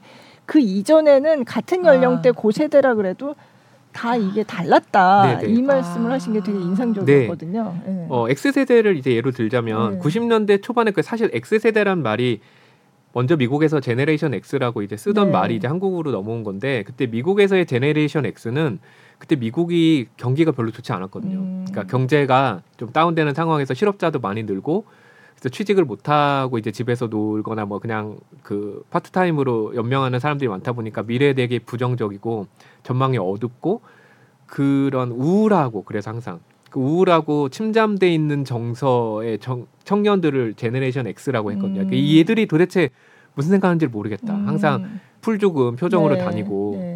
그래서 이제 그들을 X세대라고 불렀는데 한국에서 X세대는 어. 이렇게 입으면 기분이 좋거든요. 그거잖아요. 네, 네, 네. 그걸로 대표되는 어떤 당당하고 네, 새롭고 개성. 개성이 넘치고 그 이전까지 어떤 뭐 군사 독재나 문화 통제와는 대변되는 우리만의 음. 서태지와 아이들로 음. 대표되는 그 제네레이션 X. 그러니까는 이미 한국에서의 X세대와 미국에서의 X세대는 그 어떤 본질이 달랐던 거고 음. 가령 당시 그럼 중국의 X세대가 존재했을까? 좀 부정적일 수 있죠. 왜냐하면 그때 중국은 이제 문화 개방을 완벽하게 실시하기 좀 직전이고 그죠. 경제가 네. 이렇게 발전하기도 직전이고 네. 그런 나라들의 X 세대가 존재하기는 네. 어려웠죠. 네. 근데 지금은 다른 게 지금은 뭐 경제 수준도 경제 수준이지만 지금은 그 미디어 소셜 미디어랑 인터넷을 통해서 모든 전 세계가 다 연결돼 있다 보니까 네. 물론 아프리카나 이런 나라들은 스마트폰 보급률이 우리나라나 음. 선진국에 비해서 좀 떨어집니다만 그럼에도 불구하고 스마트폰을 쓰는 사람들이 워낙 많고 네. 이 사람들은 다 유튜브를 쓰고 네. 다 인스타를 하고 다 트위터를 하고 그러면 똑같은 콘텐츠를 다 접속하고 그거를 읽고 보고 듣고 하다 보면 네. 그 공통된 정체성이 자연스럽게 생기게 되거든요. 음. 근데 그 앞서 말씀드린 것처럼 그 젊은 세대들한테 인기 있는 그 소위 말하는 인기 급증 네, 동영상이다 네. 케이팝이다 보니까 아프리카에 사는 사람이건 뭐 카자흐스탄에 사는 사람이건 뉴질랜드에 사는 사람이건 10대, 20대들에게 추천되는 영상은 케이팝 관련 네. 영상이고 음. 그걸 보다 보면 공통된 정체성이 네. 형성되게 되는 거고 그게 이제 과거와는 굉장히 다른 어떤 음. 미디어 환경이 만들어낸 음. 그 세대들의 공유하는 점이고 음. 네. 그게 이제 케이팝의 성공과 굉장히 큰 연관이 있다라고 네. 이제 생각하고 있습니다. 네. 그러면 뭐 앞으로도 케이팝이 갑자기 뭐 세력이 꺾이거나 이러지는 않을 것 같다는 느낌이 드는 게 그렇게 어릴 때부터 같이 즐기고 이랬던 그쵸. 음악을 사실은 나이 들어서도 계속 계속 가죠. 가, 가잖아요. 그 네. 취향이라는 게 갑자기 변하지 음. 않으니까. 네. 그런데 이제 케이팝이 90년대부터 지금까지 적어도 케이팝 네. 1세대가 96년 H.O.T 데뷔부터라고 얘기한다면 20 한 6, 7년 정도 네. 됐는데요. 언제나 이제 케이팝은 항상 젊은 세대들을 이제 대변하는 음악이었어요. 90년대 말에는 그 당시에 이제 저 같은 젊은 세대들이 좋아했었고 네. 2000년대는 2000년대 젊은이들이 2010년대, 20년대 이렇게 젊은이들이 좋아하는 음악이었는데 결국 그럼 케이팝이 갖고 있는 어떤 힘이나 활력은 그 젊은 세대들의 지지를 통해서 오는 건데 음. 그거를 어떻게 유지할 것인가가 케이팝이 앞으로 아. 어떤 생명을 가지고 물론 네. 예전에 좋아했던 음악을 커서도 나이가 들어서도 좋아하기 때문에 그 케이팝이란 장르 자체가 갑자기 사라진다거나 인기가 네. 고꾸라지거나 하지는 않을 것 같은데 최근에 이제 뭐 재즈나 락 음악이 과거에 비해서 젊은 세대들이 별로 듣지 않고 아 맞아요. 이제 네. 점점 더 이제 락 공연장에 가면 젊은 사람보다 나이 든 사람들이 점점 더 많아지는 네. 그런 양상이 있거든요. 네. 그래서 힙합이나 뭐 EDM 정도가 이제 젊은 친구들이 좋아하는 음악일 네. 거고. 그럼 케이팝도 이렇게 젊은 세대들의 특성이라든가 그 에너지와 역동성과 항상 깊은 연관을 맺고 이제 발전을 해왔기 때문에 그럼 그 점을 어떻게 계속 반영할 음. 것인가가 저는 숙제라고 보는데 이 부분이 음. 참 어려울 것 같아요. 방시혁 의장이 위기론과도 연관될 네. 텐데 네. 아까 뭐 인력풀 얘기도 말씀드렸지만 그게 저희 우리나라의 우리나라의 저출산이랑도 관련이 있어요. 음. 그러니까 결국 한국의 그 젊은이들의 수가 적어지면 케이팝 가수가 되고자 하는 사람 자체가 음. 이제 적어질 거고 네. 그런 사람들이 적어지다 보면 어떤 식으로 이들을 음. 이제 케이팝 가수를 만들 것인가 네. 어떤 사람을 찾아낼 것인가의 문제가 아. 이제 생길 수 있고 네. 그러다 보니 이제 자꾸 또 해외에서 이제 멤버를 그죠, 받아들이는 해외에서. 것도 있는데 네. 그게 또 네. 해외 멤버들이 들어오면 물론 그 멤버들이 큰 역할을 하고 있고 저도 해외 멤버들 되게 좋아하는 멤버들 많은데요. 그 멤버들로 인해서 되게 멤버들 때문은 아니지만 그 멤버들의 어떤 국적 혹은 멤버들의 민족적 배경 때문에 예기치 못하게 발생하는 어떤 뭐 국가 간의 음, 갈등 네, 가령 네. 한국이랑 중국이 네. 요즘 갈등이 있으면 중국 멤버들이 괜시리 그쵸. 곱지 않은 시선을 받게 된다거나 그쵸. 뭐 논란에 네. 휘말리는 뭐 이런 일들이 있거든요. 어, 최근에 그런 일이 꽤 있었죠. 네, 네. 그런 부분이 앞으로 케이팝 산업이 어떻게 계속 음. 생각해야 할 숙제 같은 게 아닐까 이렇게 생, 보고 있습니다. 네. 그러니까 예전에는 뭐 노래를 만들면서 그냥 한국에서 하는 거 생각하고 만들었던 노래들인데 음. 요즘은 나오자마자 막 어디 생각지도 않았던 저기 어디 반대편에 있는 나라에서도 네. 다 보고 있으니까 어떤 부분이 문제가 될지 사실 잘 몰랐는데 음. 갑자기 그런 문제가 터지는 경우도 있고. 네, 그렇죠. 네, 그 네. 블랙핑크가 제일 대표적이겠죠. 네, 그 네. 블랙핑크 뮤직비디오에 인도 힌두교 네, 가네샤 신상이 신상. 네. 약간 소품처럼 사용이 됐는데 네. 인도 팬들이 우리에게는 성스러운 신상인데 음. 그걸 바닥에 그렇게 방치하고 음. 장식품처럼 사용하는 거는 우리 종교를 모욕하는 느낌이 든다. 음. 뭐 이런 식으로 항의를 해서 뮤직비디오를 수정하는 일이 아. 있었는데요. 그 예전 같으면 사실 한국 음악을 인도 팬들이 듣는다? 상상을 안 하죠. 네, 그 예전 노라조 이런 그룹들 카레, 뭐 카레 이런 노래 막 만들고 했는데 그거 인도 팬들이 좋아하는 인도 팬들 되게 많아요. 재밌다고. 근데 일부 인도 팬들은 싫어할 수도 어, 있거든요. 네. 약간 막 일본 그러니까 음. 인도 말막 음. 아무렇지도 않게 희화화. 되게 희화 인도 네. 우리를 네. 희화하는 거 아닌가? 네. 라는 생각을 할 수도, 할 수도. 있거든요. 네. 근데 노라조가 그 노래 발표했을 때는 사실 뭐, 별 그쵸. 문제가 안 됐고 네. 인도 사람들도 그런 노래가 있는지도 몰랐으니까. 근데 지금은 좀 그런 부분이 이제 숙제 같죠. 그러니까 너무 전 세계 사람들이 듣다 보니까 또 케이팝의 특성 중에 하나가 온갖 문화적인 요소를 이렇게 싹 다 받아들여서 그거를 네. 한국적인 어떤 맥락 네, 아래에서 네.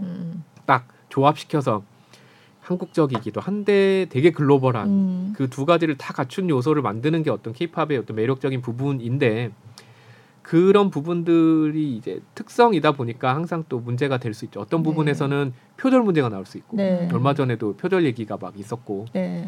표절 문제가 나올 수 있고 또 다른 부분에 있어서는 그렇게 문화 충돌이 뭐, 일어날 수 있는 요소가 음. 있는 거죠. 음, 그건 어떻게 대처를 해야 될까요? 근데 저 이게 참 어려운 것 같아요. 그러니까 네. 저는 이런 부분은 기획사나 산업이 할 일은 아닌 것 같다는 생각. 물론 아, 그들도 해야 돼요. 그러니까 네. 그들이 가령 뭐 연습생들한테 교육을 한다 이런 네. 행동을 하면 음. 이게 미국의 흑인들을 모욕하는 음. 행동일 수 있으니까 가령 뭐 블랙페이스 메이크업 네. 같은 거 네. 그런 걸 하면 안 된다 뭐 음. 이런 걸 이제 교육을 한다든지 어떤 단어나 제스처가 음. 너가 너네가 미국에서 이런 단어를 쓰면 이건 소수 민족을 모욕하는 말일 수 있으면 아, 네. 성소수자를 무시하는 발언일 수 있으니까 이런 음. 부분은 조심해라. 뭐 이런 네, 얘기를 네. 기획사에서 할 수 있겠지만 저는 이게 중고등학교 교육 과정에 포함돼야 되지 않나.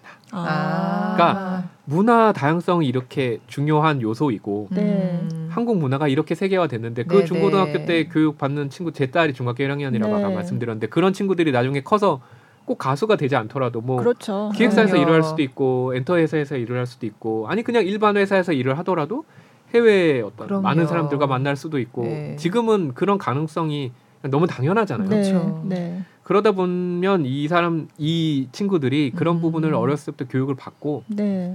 좀 어느 정도 아 이런 게 있구나라고 음. 인지를 하고 있으면 음. 해외 나가서 한 번이라도 더 생각을 아, 하게 되지 않을까. 네, 네. 그래서 이거 부분은 음. 기획사 차원의 교육도 중요하지만 아. 좀더 큰 큰 사회 네. 교육의 차원에서 뭐 입시제도 개선도 중요하고 뭐 킬러 문항 제거도 중요하고 다 중요한데 네. 어떤 제 이런 네. 제 어떤 내용 네. 우리가 생각하는 뭘 배워야 될 네. 것인가를 음. 생각을 해야 되지 않나. 아, 좀더 글로벌하게 생각할 수 있는 그런 교육이 필요하겠네요. 정말. 그리고 이제 우리 문화가 음. 우수하다라는 어떤 자긍 자긍심 자체는 나쁜 건 음, 음, 아니지만 음. 그렇다고 해서 다른 문화를 막 무시해도 되고 이런 건. 아니잖아요. 네. 근데 좀 약간 음. 그런 면에서 조금 제가 네. 되게 그래서 그러네요. 하나 말씀을 그때 들었던 게 있는데 네. 어떤 학회를 갔는데요. 네. 미얀마에서 온 어떤 교수님이 발표를 하셨어요. 미얀마 네. 국립대학이래요. 네. 되게 유명한 대학이라고 하는데 미얀마에서 굉장히 인기가 많다는 거예요. 케이팝이랑 한국 드라마가. 음. 근데 저희한테 물어보시는 거예요. 여기서 미얀마 음악 들어본 사람 한 명이라도 있냐고. 어. 한국 사람들은 아무도 들어본 사람이 없었어요. 그죠. 그래서 이게 지금 한국이 얘기하는 한류의 현실이라고. 어. 한국 음악과 한국 문화를 정말 많은 사람들이 좋아하고 있는데 한국 사람들은 미국, 일본 말고는 관심이 없는 것 같다. 음. 우리 음악 이나 우리 드라마를 모두 봐야 되는 건 아니지만 그래도 서로 알려는 노력을 해야 네, 네. 문화가 상호적으로 네. 교류할 수 있는 거. 저는 그때 굉장히 좀 충격을 받았거든요. 아, 네. 아, 저도 뭐 문화 연구한다는 사람이고 케이팝 연구한다는 사람인데 베트남 음악 정도는 제가 들어봤으니까 네. 관심을 네. 갖고 일부러. 근데 미얀마 음악까지는 안 들어봤고 음. 다른 나라 음악에 그렇게 관심을 갖고 있나라는 음. 생각을 해보면, 그러니까 이런 부분이, 그러니까 우리 문화에 대한 자긍심, 자부심 을 갖는 거는 물론 필요하지만 네.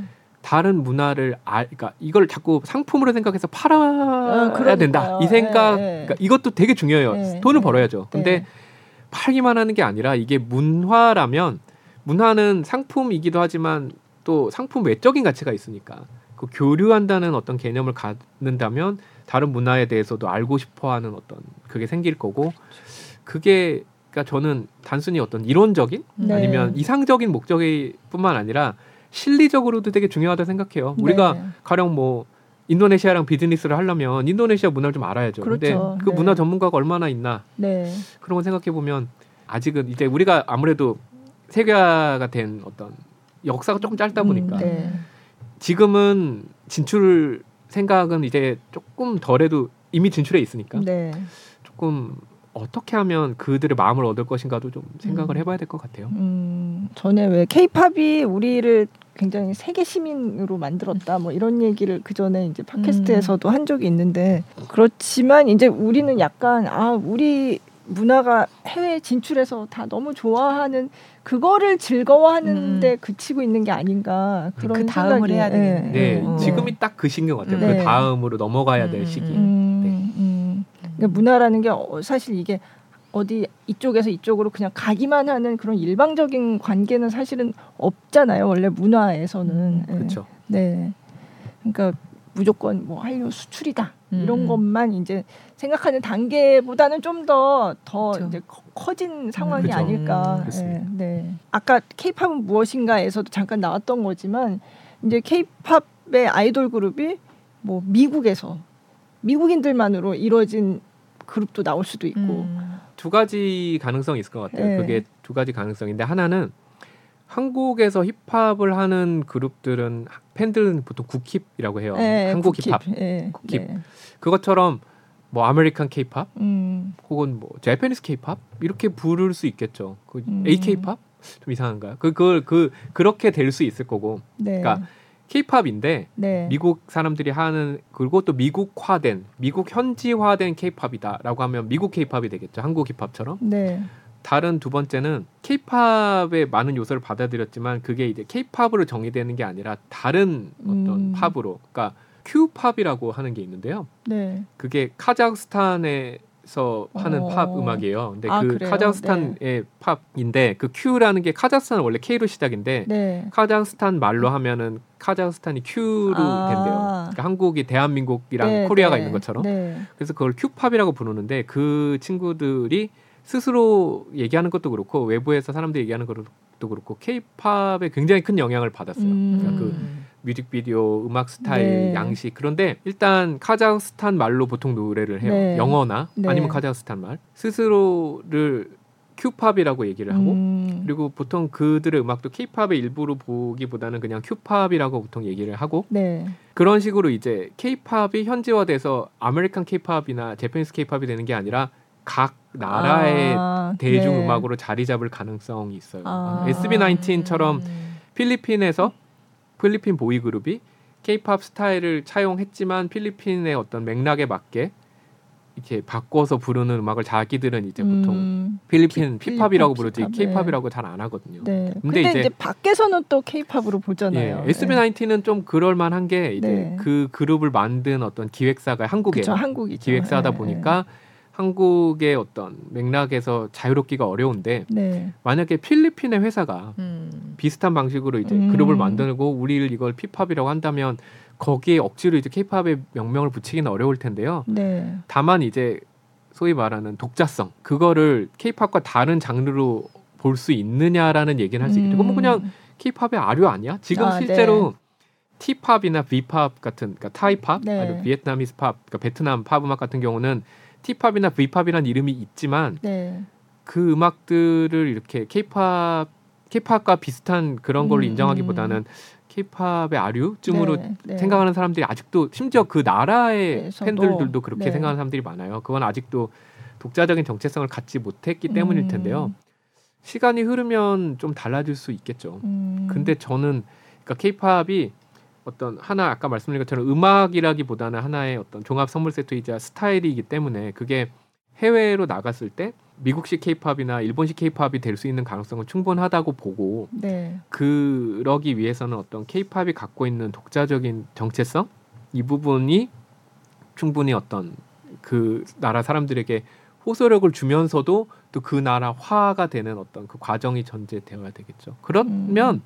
사실 케이팝 자체도 어떤 분들 그래서 좀 걱정하시더라고요. 그렇게 다 현지화되면 누가 케이팝 듣겠냐. 음. 그럼 케이팝의 인기가 떨어지는 거 아니냐. 우리 음. 노하우가 다 수출되면 네. 우리의 힘은 떨어지는 거 아니냐라고 하는데 물론 그럴 수도 있겠지만 업계 지금까지 해오신 분들의 어떤 역량이라든가 능력을 보면 충분히 그러니까 소위 말하는 그러니까 추월당하거나 역전당하거나 네. 흡수되는 게 아니라 우리가 앞서 말씀드린 것처럼 어떤 모범 그러니까 전범 그러니까 모범 사례로 계속 남아서 네. 해외에서 그런 음악을 만들려는 사람들이 끊임없이 이제 지금 케이팝은 음. 어떤 게 음. 대세지? 지금 케이팝에는 어떤 트렌드가 인기가 있지? 이런 거를 계속 음. 주목하고 그거를 이제 가져다가 만들고 우리가 계속 미국 힙합을 주목하는 것처럼 네, 네. 그런 식으로 갈 수 있지 않을까 긍정적으로 네, 생각하고 네. 있습니다. 그렇게 된다면 이제 현지화된 음악들이 많이 생겨나더라도 케이팝은 케이팝으로서의 어떤 지위를 누릴 수 있을 테고 그러다 보면 또 방탄소년단 같은 이렇게 시대를 대표할 만한 그룹이 언젠가 또 다시 나올 네. 가능성도 있고 하겠죠. 음. 네. 그 케이팝의 종주국. 예, 예 그렇죠. 네, 종주국으로서 네. 계속 네. 예, 아, 자리해야 할 네, 텐데. 네, 네. 자, 오늘은 그 K K 네, K K 팝에 대해서 정말 속 시원하게 네. 어 얘기 듣고 나니까 되게 뭔가 풀리는 느낌이 들면서 더 말씀 나누고 싶지만 저희도 이제 네. 프로그램을 끝을 내야 되니까 네, 영영 할 수는 없고 밤새 이렇게 네. 떠들 수는 없고 네. 네. 오늘 여기서 이제 마무리를 하려고 합니다. 자, 네, 네. 오늘 K-팝 케이팝 에 대해서 이교탁 교수님 모시고 말씀 나눠봤습니다. 오늘 나와주셔서 정말 감사드립니다. 네, 감사합니다. 고맙습니다. 감사합니다.